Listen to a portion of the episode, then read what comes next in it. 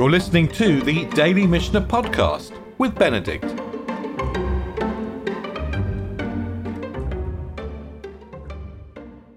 So we're in the middle of the fourth chapter of Rosh Hashanah.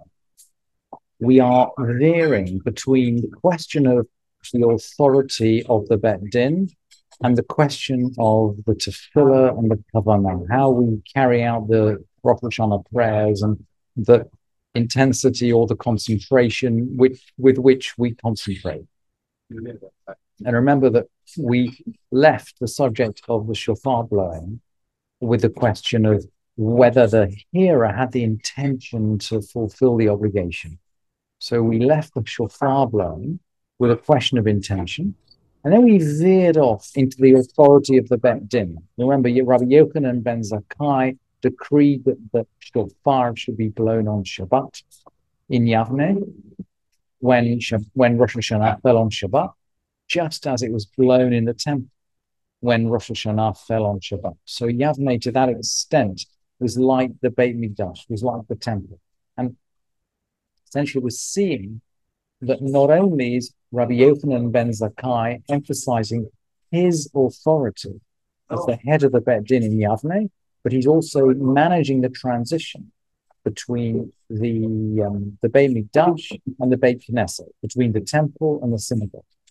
And as if to reinforce the question of Rabbi Yochanan ben Zakkai's authority, the Mishnah brings a series of examples of his use of his authority, which are nothing to do with Rosh Hashanah. So yesterday we learned that in earlier times, the lulav was taken for seven days in the temple in the provinces for one day only. And after the destruction, Rabban Yochanan ben Zakkai decreed that it would be taken in the provinces for seven days, as we do now. We take the lulav for seven days.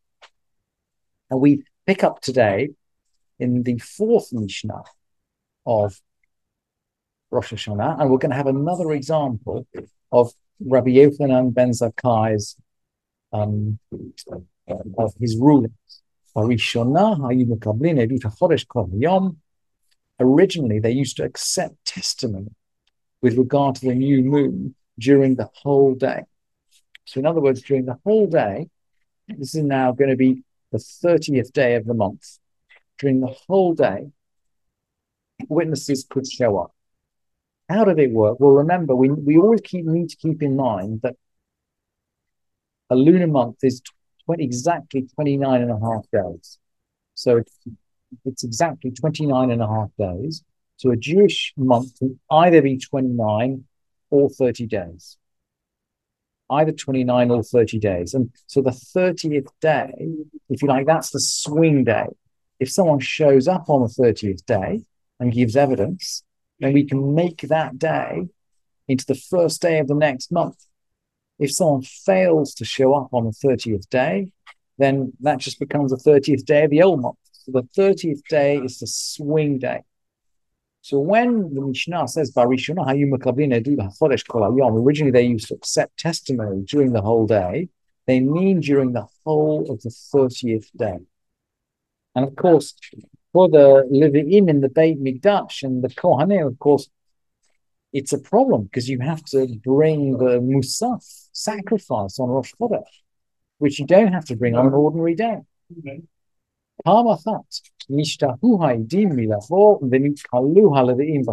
And there was one day when the witnesses were late coming. So they, they didn't understand that it was Rosh Chodesh until really late in the day. And the Levi'im sang the wrong song. We're not quite sure which one they sang wrong, whether it was the psalm of the day, which they got wrong, and may, maybe, maybe this is actually Rosh Hashanah, and they, they sang the wrong song for Rosh Hashanah. We're not quite sure. We suspect this is on Rosh Hashanah. So what happened? So they decreed that testimony should only be accepted until the mincha time.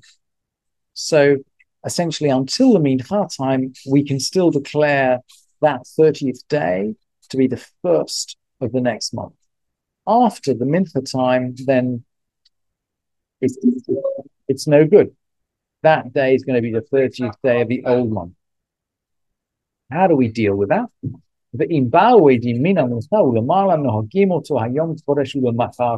if they, if witnesses came after the mincha that day, then that day should be kept as holy and also the next day. Now we see why perhaps we're talking here about Rosh Hashanah, because we're talking about keeping two days holy. And okay, we know that Rosh Chodesh can be kept for two days, that's our custom. But Nohagim Hayom Kodesh Ulumachar Kodesh, that day holy and the next day holy, that sounds almost as if we're talking about keeping two days of Rosh Hashanah, which is what we do today. And today, the custom is that the 20 Elul only has 29 days. So the 30th day is the first day of Rosh Hashanah, but the second day of Rosh Hashanah is what would be the the like the 31st day. So the next day. So we do keep we do keep both the 30th and the 31st as Rosh Hashanah today. That's how we organize. And that seems to be a reflection of the practice in the temple. So that's what was happening until the destruction. Now we're going to have Rabbi Yochanan Zakkai's Tikkun Mishacharabet Hamikdash. Kin Rabbi Yochanan Zakkai Shehu Makablin Edut Chodesh Kol Hayom. After the destruction of the temple, Rabbi Yochanan ben Zakkai decreed the testimony should be received during the whole day. So again, he's moving the center of, he's moving the locus from the Mikdash to Yavne, but he's reinforcing the fact that we are now in the world of the Beit Knesset, not of the Beit Mikdash. We need to announce the new moon, but we don't need to make sacrifices, so we're not constrained by the same physical constraints. And we're going to go on with the power and the stages of Rabbi Yochanan ben Zakkai. And Rabbi Yoshua ben Korcha, Rabbi Joshua ben Korcha said, the odds of Hikin Rabbi Yochanan ben Zakkai. And here's another decree that Rabbi Yochanan ben Zakkai made. Shiafilu Rosh Bet Din before Makom, even if the head of the Bet Din was traveling all over the place. So maybe he's out on a business trip outside Yavne visiting some, maybe he's inspecting some site. He's out there maybe visiting a mikveh or making other other arrangements. Even if he's off site, the witnesses should only have to go to the place of assembly, i.e., the witnesses will show up in Yavne, even though the head of the Bet Din is somewhere else. And we learnt, of course, in the previous Mishnayot, that the, the head of the Bet Din stands up and says, Mekudash, Mekudash. The head of the Bet Din and all the members of the Bet Din stand up and say, Mekudash, Mekudash. But it seems that after the destruction of the temple, that was no, no longer necessary, that Bet Din could decree the new month without the without Rabbi Yochanan ben Zakkai being in place. So that, that is the end of this string of examples, which outline the power and the status of the Bet Din and of Rabbi Yochanan ben Zakkai as head of the Bet Din. The Mishnah is then now going to go and articulate the order of the brachot, which we're going to have in the Musaf Amida. And it's incredibly interesting. We're learning from here, by the way, that Musaf Amida in Rosh on Rosh Hashanah now is very much as it was described in the Mishnah. The brachot, the order of the brachot. This is the, and we'll see in a minute. We must be referring to the brachot of the Musaf Amida. Omer avot Hashem. Hashem. We say Avot, which is the father's Gevurot, which I translated as powers, but uh, it's Gevurot, it's it's Mechayamotim, and Kudush Hashem, the the um, Hamelech HaKadosh. We we say these three brachot, but kolel malchuyot imahem token, and the malchuyot, the first of these ten verses that we say about God's kingship, is included in with the third bracha on Melech HaKadosh. And it kind of seems, it kind of seems logical to do it that way. And then Kedusha Hayom Vetukea, we sorry, um, Imahim we include the kingship verses with Hamelech HaKadosh, but we don't look. Then we do the sanctification of the day, Kedusha Hayom, that's um, Makadesh Yisrael behazmanim, beyom hazikaron. We sanctify the day and we blow. And then the zichronot, the remembrance verses, and we blow. And then the shofar blow verses, and we blow. So there are three extra, three extra portions in the Musaf Amida, and for each one of them, we blow. And then we say the bracha of temple service. That's um, say Hamachzir Shekinah Zion. And then we say Hoda'ah, that's Thanksgiving, Modim. Birkat Kohanim, interestingly, what we think of as the bracha of Shalom, of peace, the Mishnah calls Birkat Kohanim, the blessing of the of the priests. And then we say temple service and thanksgiving and a blessing of the priest. And all this is Rabbi Yochanan ben Nuri. Yeah, Rabbi Yochanan ben Nuri is a well-known sage of the generation of Rabbi Yochanan ben Zakkai. He's just a fraction before Rabbi Akiva. I would describe he's a very, very poor man. I think he might be described in the Gemara as subsisting on a basket of carrots all year long. I think that's Rabbi Yochanan ben Nuri. It's very poor, very pragmatic. Anyway, this is his view. Amar Rabbi Akiva. Rabbi Akiva responded. Rabbi Akiva is not going to agree. And we've seen before in the Mishnah, Rabbi Akiva normally, his opinion normally wins out. Amar, and this is the halacha, by the way, that our practice, you'll recognize with Rabbi Akiva our practice. Amar Rabbi Akiva. If he doesn't blow the shofar for the kingship verses, why should he say them?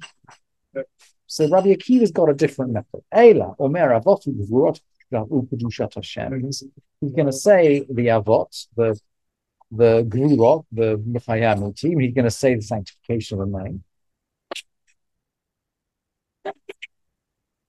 The Kolel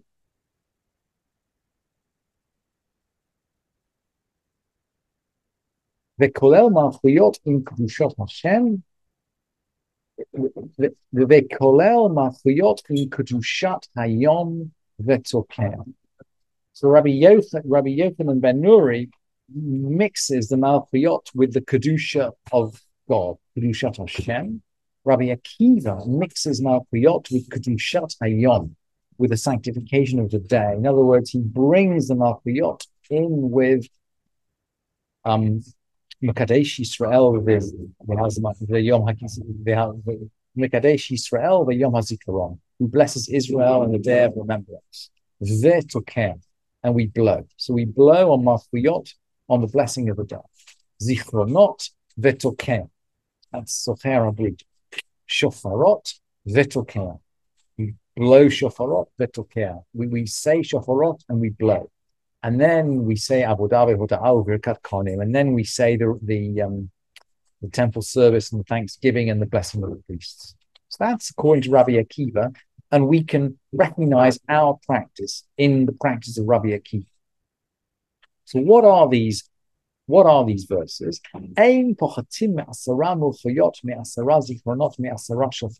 We don't recite fewer than 10 kingship verses, 10 remembrance verses, and 10 shofar verses.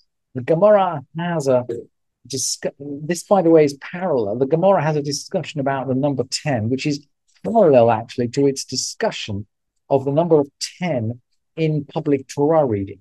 So the minimum number of verses that we can read when we read the Torah publicly, this is on Mondays and Thursdays and Shabbat afternoons, the minimum number of verses is 10.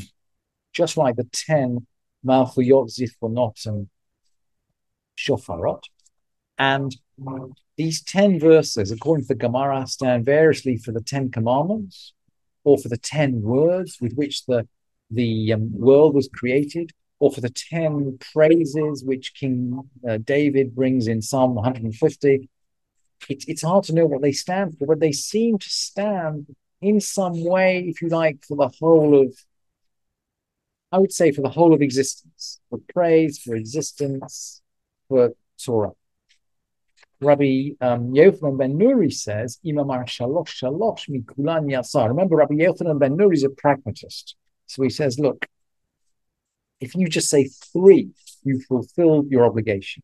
And the Gemara here equates the three to the people of Israel, Kohanim, Levi'im, the Israelim. So the same kind of idea. These these these um, verses stand in some way for the whole of the people of Israel.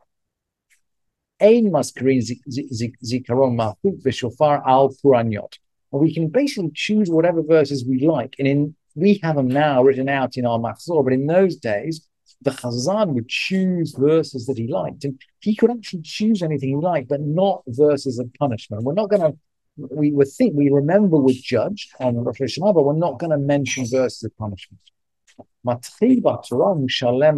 we're going to begin with Torah and conclude with the prophets, which we do now.